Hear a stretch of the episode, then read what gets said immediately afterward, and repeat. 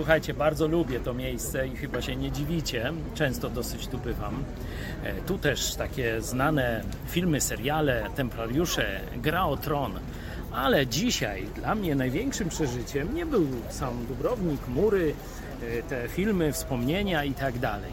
Dzisiaj miałem przywilej po raz pierwszy mówić kazanie w Dubrownickim kościele. Mogłem chwalić Jezusa Chrystusa. A wiecie kim on jest? Co tam jacyś templariusze, jacyś gra o tron i tak dalej. Jezus nosi tytuł Król Królów i Pan Panów.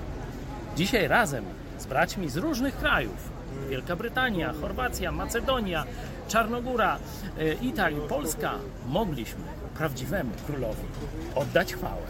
Niech mu będzie chwała w naszym życiu dalej.